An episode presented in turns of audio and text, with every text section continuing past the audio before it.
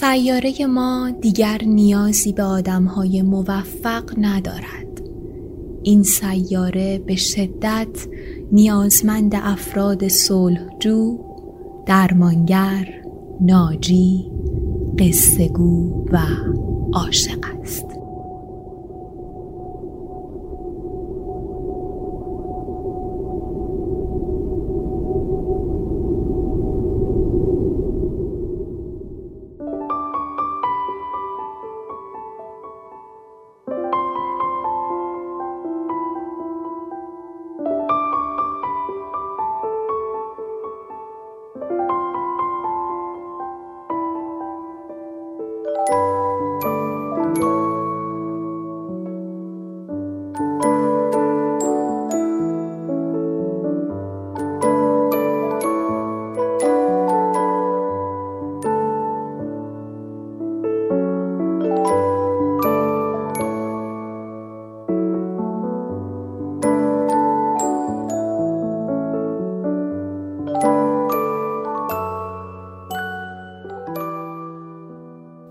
سی و نهمین اپیزود پادکست قصه هاست که استثناعا برخلاف قرار هر هفته دوشنبه منتشر میشه.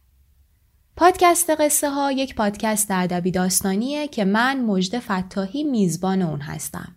از روی کتاب 80 سال داستان کوتاه ایرانی، چاپ کتاب خورشید، داستانهایی رو انتخاب می‌کنم تا با هم بتونیم جریان داستان کوتاه ایرانی رو از سال 1300 تا حوالی زمان خودمون دنبال کنیم و بشناسیم. اگر تازه به قصه ها پیوستید خیلی خیلی خوش اومدید. پیشنهاد می‌کنم که از اول فصل اول یا اگر که یکم فرصتتون کمتره از اول فصل دوم اپیزودا رو دنبال کنید و به اینجا برسید. همونطوری که می‌دونید احتمالا من توی هر داستانی اگر احساس کنم واژه‌ای، اصطلاحی، جمله‌ای، توضیحی نیاز داره همونجا ورود می‌کنم و به کوتاهترین شکل ممکن توضیح و اضافه می‌کنم که داستان از ریتم نیفته و در ضمن کسی هم به خاطر اینکه یه چیزی رو نمی‌دونسته داستان رو از دست نده. اما به صورت اختصاصی در مورد قصه این اپیزود باید بگم که نصر این داستان نصر کهنگراییه و داستان تو دوره مشروطه اتفاق افتاده. یه سری واژه ها هستش که خیلی به جریان داستان ربطی پیدا نمی‌کنه. مثلا یه وسیله یا یه چیزیه که احتمالا معنیش رو از زمینه می‌تونیم حدس بزنیم. من سعی کردم که خیلی در مورد توضیحات اونا ورود نکنم. اما به جاش چند تا اصطلاح رو که خیلی هم به جریان داستان ارتباط نداشتن. ولی توضیحات تاریخی جالبی داشتن. رفتم یه ذره راجبشون خوندم و یاد گرفتم و اون چیزایی رو که یاد گرفتم دوست داشتم برای شما هم تعریف کنم. این اصطلاحات رو قبل از اینکه داستان شروع بشه توی بخش کوتاهی توضیح دادم. ممنون که قصه ها رو میشنوید و دنبال می‌کنید و خیلی خیلی خوشحالم که می‌بینم کتاب 80 سال داستان کوتاه ایرانی کم کم داره به کتابخونه شنونده های این پادکست اضافه میشه.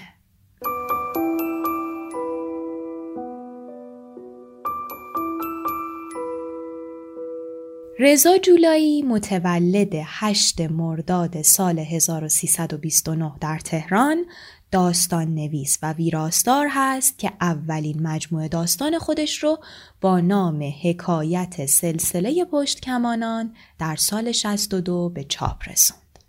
اما به گفته خودش نوشتن رو در 14 سالگی آغاز کرد و دوره هم که انتخاب کرده بود جنگ های ایران و روس و لشکرکشی های عباس میرزا بود که اون نوشته ها رو به یادگار نگه داشته. اما همین فضا و نوشته ها دستمایه سبک نویسندگی او شد تا تاریخ دوره های قاجار و پهلوی رو با نصری کهنگرا پس زمینه کار خودش قرار بده. آقای میرابدینی عقیده دارند که در داستانهای جولایی ماجراها از چنان رمز و رازی برخوردارند که تنها در دوره امکان وقوع دارند که جلوه های روزگار نو هنوز از اسرار زندگی سنتی رمزگشایی نکردند. انتخاب نصر تاریخی ناشی از ضرورت ساختاری داستانهایی که متکی بر طرح و توطعه هستند و پایان بندیشون دور از انتظاره. تا با این روش سرگشتگی اکنونیان ترسیم بشه. داستانهای رضا جولایی عموماً ویژگی جستجوگرایانه دارند که گاهی این جستجو بودی درونی و انفسی داره تا انسان رو به شناخت تازه از خودش برسونه. از مجموعه داستانهای این نویسنده می‌تونیم به جامعه خوناب، تالار طربخانه، نسترنهای صورتی و بارانهای سبز اشاره کنیم و رمانهای نظیر سوء قصد به ذات همایونی که درباره ترور محمد علی شاه، سیماب و کیمیای جان یک پرونده کهنه که درباره قتل محمد مسعود روزنامه نگار جنجالی دهه بیسته و آخرین اثر ایشون شکوفه های عناب که درباره اعدام میرزا جهانگیرخان سور اسرافیل نوشته شده. البته بهتره بگم که این داستان ها لزوما درباره این وقایع تاریخی نوشته نشدن بلکه از این وقایع تاریخی به عنوان پس زمینه و بستر استفاده کردن. داستانی هم که قراره بشنویم در حال و هوای مبارزات مشروطه اتفاق میافته. اما قبل از شروع داستان توضیح چند اصطلاح.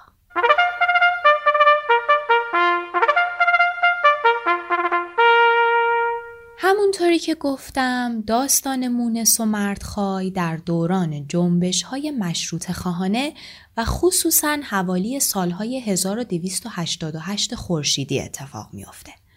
حالا چرا اینقدر دقیق گفتم سال 1288 چون که توی داستان به صورت حاشیه‌ای به قضیه پارک عطابک اشاره می‌کنه که می‌خوام یه توضیح کوتاهی بدم که چی بوده ماجراش. باغ عطابک یا پارک عطابک که الان شده سفارت روسیه در خیابان نوفل و شاتو متعلق به میرزا علی اسقرخان عطابک یا عطابک اعظم ناصر شاه و مزفر شاه و محمد علی شاه بوده که از این باغ برای اقامت شخصی استفاده می کرده. اما چند واقعه تاریخی مهم هم توی این باغ روی دادن که من فقط به یکیش اشاره می کنم که مربوط به داستانه. و اون واقعه هم درگیری قوای مجاهدین به رهبری ستارخان و قوای دولتی به رهبری یپرمخان ارمنی هستش.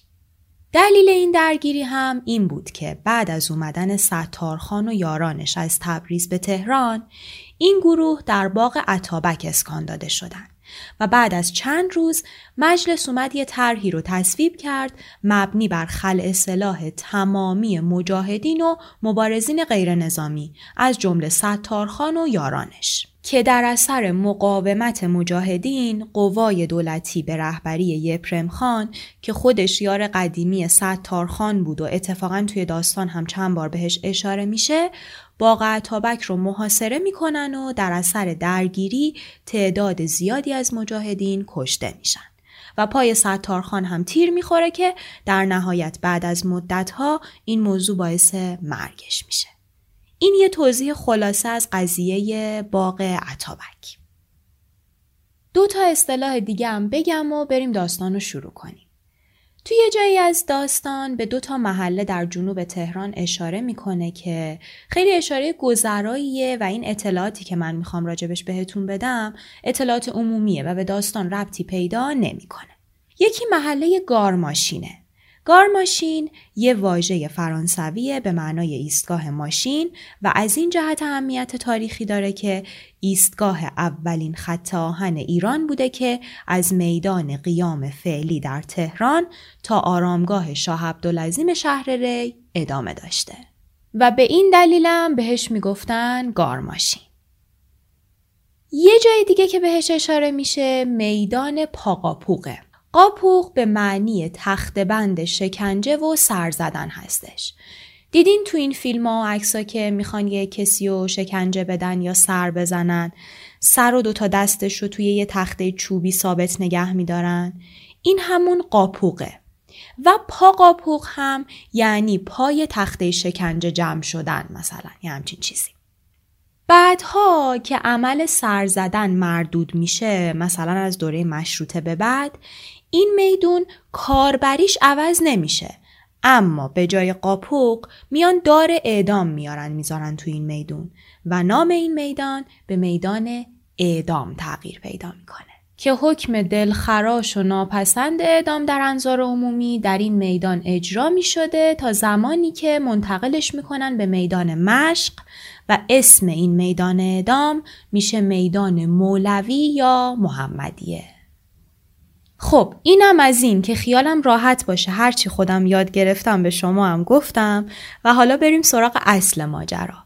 قصه مونس و مردخای یا مردوخای یا مردوخای اپیزود سی و نهم به تاریخ چهارده مهر 1399 قصه مونس و مردخای بخش اول رضا جولایی اینکه چگونه مونس و مردخای به یکدیگر دل بستند از آن بازی های تقدیر است که کسی از چند و چونش چیزی نخواهد فهمید.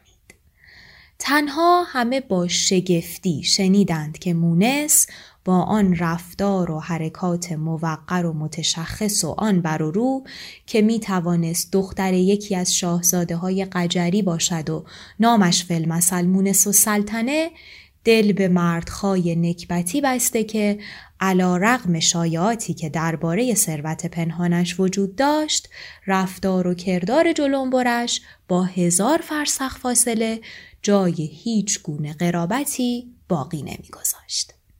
رفتار و کردار جلنبر یعنی رفتار و کردار ناشایسته و حقیرانه. مردخای آن هنگام سمسار ته بازار عباس آباد بود. لقب سمسار یا احیانا عتیق فروش عزت زیادی دارد. دکانش پر بود از خنزر و پنزرهای به درد نخوری که ته هیچ آشغال فروشی پیدا نمی‌شد. از قربیل های سوراخ گرفته تا هاون برنجی های زنگ زده، تلموش، چرخ درشکه، سرداری های بیت زده و قرابین های شکسته زمان نایب السلطنه. سرداری نوعی روپوش چیندار مردونه است و قرابین نوعی تفنگ لوله کوتاهه که از واژه فرانسوی کارابین اومده. و این بخشی از کار او بود. انباری داشت انباشته از برنج و بنشن و آرد و روغن و البته خمهایی صد ساله از آب آتشفام. دو سه بار در هنگامه قحطی ها این انبار تاریک پرموش و کارغنه وجه نقد مردخای را به چند برابر رسانده بود. کارغنه همون کارتنه یا کارتنکه تارنکه بود.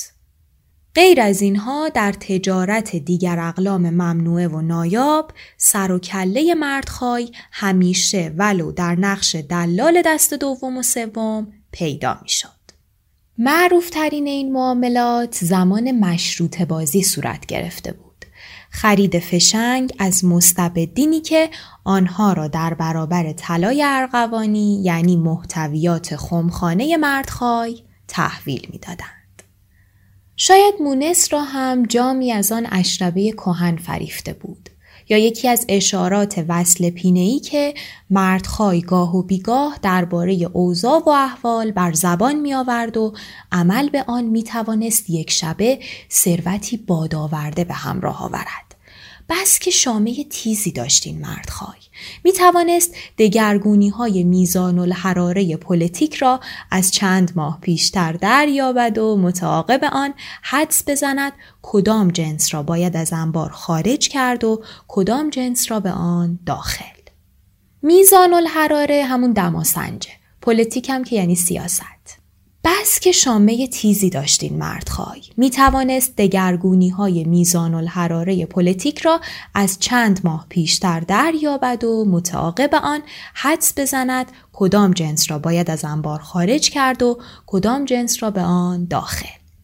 شاید هم خدمتی خاص کرده بود و مونس با آن لباسهای فاخر و عطر رازقی که از یک فرسخی به مشام می رسید و دستهای سفید و چاقی که پوشیده از طلا و جواهر بود مسهور جوانمردی این مترسک شده بود که مال و منالش را مخلصانه از خطرات رهانیده بود.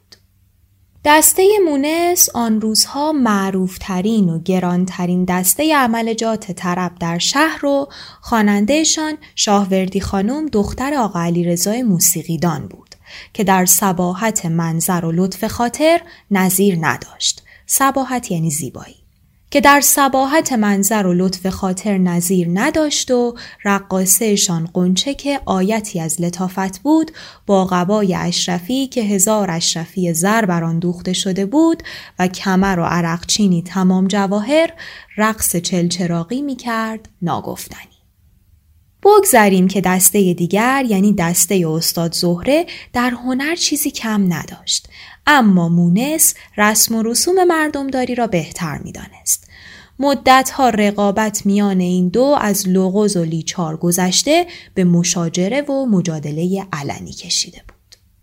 خود مونس مدتها بود که دست از خوانندگی و ساززنی برداشته بود و جز به خواهش دل در موارد خاص هنرنمایی نمی‌کرد. صدای ششتانگی داشت. شنیده بودم یک بار در امارت چشمه حضور مزفر شاه شعر نگارم دوش در مجلس به عزم رقص چون برخواست را چنان خواند و خود به رقص برخواسته بود که شاه خود جامی پر اشرفی کرده و بر سر او ریخته بود. شاید بیتی این چنین را در خلوت برای مردخای هم خوانده بود که یک مرتبه در شهر پیچید مردخای سراغ مرتزاخان زرگرباشی رفته و گرانبهاترین گلوبند او را بیچک و چانه نقدن خریده و برای مونس فرستاده است. لابد وجه این هدیه را از فروش فشنگ به مشروط خواهان کنار گذاشته بود. بازی روزگار را ببین که فشنگ های خریداری شده از مستبدین در قضیه پارک عطابک علیه مشروط خواهان به کار می رود. آن هم به دست مشروط خواهانی دیگر. آنجا که گفتم مشروط بازی حکایت این روزگار در سرم بود. از ماست که بر ماست. بگذریم. ناگفته نماند آن هنگام گند قضیه بالا آمد که حتی یک دانه از فشنگ های نم کشیده منفجر نشد. اما موسی و یفرم را از خشم منفجر کرد. مردخای یک هفته تمام در یکی از آن زیرزمین های معروفش پنهان بود تا قضیه با فرستادن پیشکش به ظاهر راستوریز شد. از هدیه مردخای می گفتم. هدیه ای که دل هر پریرخ سنگدلی را نرم می کرد. اما مونس با آن همه مال و منال از آن زنهای دست به دهانی نبود که دلش برای چنان هدایایی قش و ضعف برود. کافی بود یک بار صحنه غذا خوردن مردخایی را دیده یا شنیده باشد. چنان پنج انگشتش را در ظرف آبگوشت چرب و چیلی فرو می برد و لغمه را با سر و صدا به دهان می گذاشت که قاطرچی هایی که برای خرید مالبند و یراق کهنه به دکان او می آمدند سر تکان می دادند و می خندیدند. مالبند چوب جلوی درشک است که به طرفین اون اسب رو بندند و یراق هم زین و برگ است. پس سر شگفتی مونس کجا بود که آدمی چنان حسابگر چنین سودایی شد؟ با منطق نمی شود سراغ اینجور غذایا رفت. شرح عروسیشان خیلی تفصیل دارد.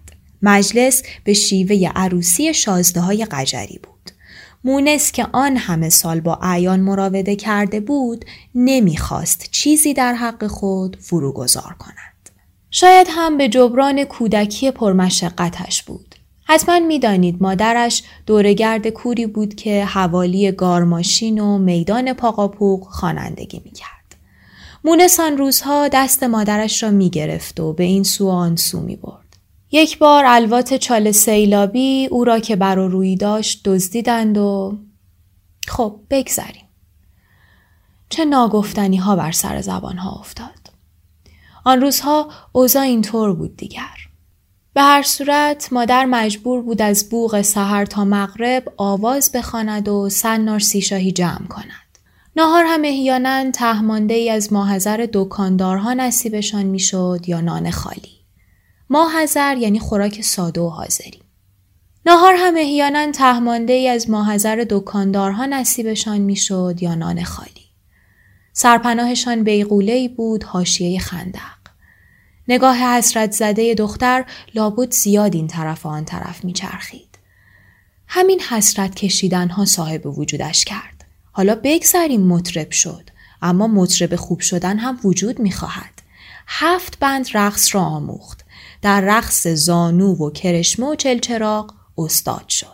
خودش رقص را به قنچه که قبلا شرح احوالش رفت آموخت تا جایی که شاگرد از استاد جلوتر رفت.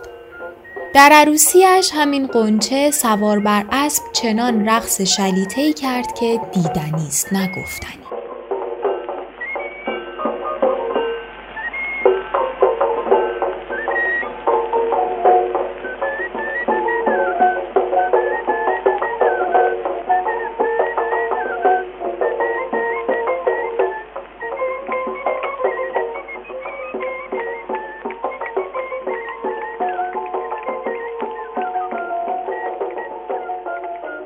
تمام ساززنها و نوازندگان سوار بر اسب بودند.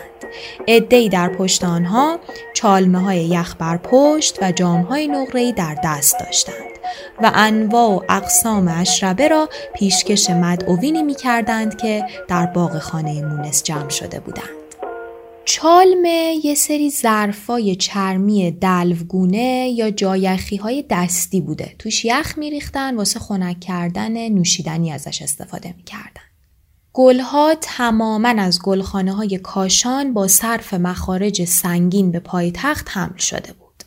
تمام زنبوری های پای ورشویی که در تهران پیدا می شد در باغ خانه لابلای درختها و بر سر دیوارها روشن بود. از دیگ های پلوی چندمنی و زعفران و روغن و گوشتی که مصرف شده بود چیزی نمی‌گویم. قضیه عشق و عاشقی به کنار شاید قصدشان این بود که تصور خلایق از یهودی جماعت عوض شود. دهنکجی به دربار هم بود که آن روزها متزلزل تر از همیشه می. گفتم که مونس علا رقم هشدارهای منطقی مردخای تمایلات مشروطگری از خود نشان می‌داده و کار را به تظاهر هم رسانده بود. تب حریت همه را گرفته بود. بیان که بدانند عاقبت کار چیست. شب عروسی مردخای زورکی نصف تیکه آقا شده بود. موهای بلند و چربش را کوتاه و شانه کرده بود. گربه شوری مفصلی هم رفته بود. رنگ رویش حسابی باز بود. انگار نه انگار همان مردخایی بود که کودکیش در صابون پسخانه میان چاله های پر از لاشه حیوانات سقط شده پاتیل های پر از دنبه و تعفن نفله شده بود و شبها میان همان لاشه ها میخوابید و پوستی بر روی خود می‌کشید. سر قضیه تیرخوران شاه شهید صابون پسخانه نیز مورد حمله قرار گرفت. تیرخوران شاه شهید به ترور ناصرالدین شاه اشاره داره. سر قضیه تیرخوران شاه شهید صابون پسخانه نیز مورد حمله قرار گرفت. می گفتند بابی مسلک ها آنجا پنهان شده بودند. بابی مسلک پیروان سید علی محمد باب که بعدها با ایمان آوردن به بهاءالله شدن بهایی. می گفتند بابی مسلک ها آنجا پنهان شده بودند. این قضیه بماند. هرچه بود مردخای در به در شد و مدتها بعد سر و کلش در بازار سقط فروش ها پیدا شد. سقط فروش خورده فروش. اول با دستمایه قلیل بعد هم با کمی پشت هم اندازی رسید به پارو کردن پول. غیر از هم مسلکان و هم قطاران عروس و داماد کسبه غیر یهودی بازار را هم وعده گرفته بودند. وعده گرفتن اپیزود درد پنجم. گفتم معنیش یعنی دعوت کردن. آنها هم برای پیشگیری از بلایای ناگهانی سر سفره حاضر شده بودند. به زن و به کوب و سورچرانی آنقدر ادامه یافت که مدتها یک شهر آدم بیکاره دربارش وراجی کنند.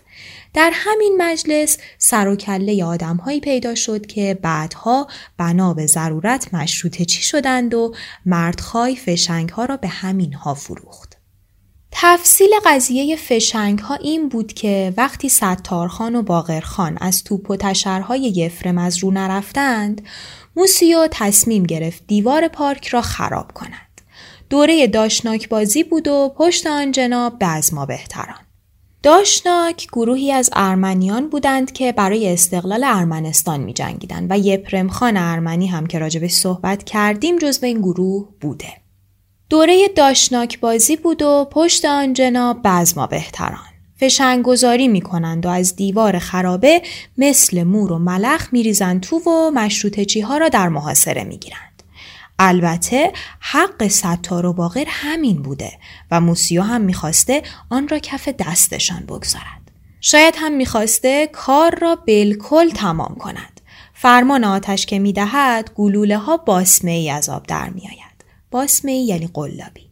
فرمان آتش که می‌دهد گلوله ها باسمه ای از آب در می آید. یکی از توفنگچی های طرف مقابل گویا صدای ناهنجاری از خود در می آورد. خیلی به موسیو برمیخورد و همانجا کینه مردخای را به دل می گیرد. از عروسی می گفتم. پرت افتادم. حوالی دوازده شب که مجلس کم کم از نفس می افتد، سر و صدای تار و دنبکی از بیرون به گوش می رسد. خبر میآورند که دسته استاد زهره با عمله و سیورسات تمام از راه رسیده. سیورسات اصل معنیش یعنی خوراک لشکر و علوفه اما معمولا به اسباب و ریخت و پاش مهمونی میگن همون سوروساته. در را به فرمایش مونس باز می‌کنند. استاد زهره با کمانچه کش و تارزن و ضربگیر و چینی زن و رقاسهشان که شاه پسند خانوم بوده این یکی هنوز زنده است. گیریم شیرین شست سالی دارد. وارد می شود. استاد زهره الحق فروتنی تمام می کند و مقابل آستانه در زیر آواز می زند. آن که پامال جفا کرد چو خاک راهم خاک می بوسم و عذر قدمش می خواهم. نکت سنجی و زرافت تب را ببین. مونس همان هنگام به محتابی میآید و در دستگاهی دیگر پاسخش را می دهد. محتابی ایوان جلوی امارت مونس همان هنگام به محتابی میآید و در دستگاهی دیگر پاسخش را می دهد. چو یار بر سر صلح است و عذر می طلبد توان گذشت ز جور رقیب در همه حال. بعد پیش می رود و دو زن سر و روی یکدیگر را می بوسند. مونس دست استاد زهره را می‌گیرد و به اندرونی می‌برد و در حق او مهربانی بسیار می‌کند. البته این مهربانی چندان نپایید. در قوقای استبداد صغیر زهره که نمک پرورده دربار بود پشت به مشروطه می کند و به همین دلیل هم بعدها روزگارش سیاه می شود. مونس که با راهنمایی مردخای می‌فهمید باد از کدام سمت میوزد تصمیم می‌گیرد فقط در مجلس مشروطه چی ها هنرنمایی کند اما اشکال کار در آن بود که این طرف پول و پله چندانی به هم نمی رسید. ناگزیر برای آن که مشروط خواهی را زیر پا نگذارد دستمزد مجلس اعیان درباری را دو برابر می کند. باز هاشیه رفتم. آن شب خود استاد زهره عروس و داماد را دست به دست می دهد و مبارکباد را هم می خاند. بعد از عروسی مردخای تغییر مشغله داد. حجره در خیابان علاءالدوله خرید و به فرش فروشی پرداخت. گویا سلیقه خوبی هم در انتخاب فرش داشته. دو نفر بافنده ممتاز را در همان دکان پشت دار قالی می نشاند تا طرحهایی بسیار بدی را پیش چشم مشتریان نقش زنند. حجرش کم کم پاتوق تاجرهای فرنگی، کنسول فرانسه و عثمانی و شازده های قجری شده بود. قهوه بی هم برای پذیرایی آماده می کرد که عطرش از نیمه های خیابان به مشام می رسید. این زمان شهر تقریبا آرام شده بود. بعد از قضیه پارک عطابک موسیوی فرم که علا رغم دریافت پیشکش باز هم خود را طلبکار می دانسته روزی به حجره مردخای می رود و فرش گران قیمتی را پسند می کند و به جای وجه آن حواله می دهد که در موعد مقرر نکول می شود. نکول یعنی خودداری از پرداخت وجه و یه جورایی یعنی برگشت خوردن. حواله ای می دهد که در موعد مقرر نکول می شود. مرد خواهی زرنگ تر از آن بوده که سر و صدا راه بیاندازد. انگار نه انگار چندی بعد پیغام میفرستد که فرش های نفیس به نمایش گذاشته می شود و مردخوای نمی‌دانم با چه زبانی موسیو را که از قرار ادعای فرش شناسی هم داشته متقاعد می کند که فرشش را با یکی از آن فرش ها عوض کند. برای جلب اطمینان او یکی از آن فرش های گلبرگ بافت را در حضور او لوله کرده و بغچه پیچ می کند. و قرار می شود موسیو آن یکی را پس بفرستد که میفرستد. حالا در این فاصله مردخوای چه شعبده ای صورت می دهد خبر ندارم.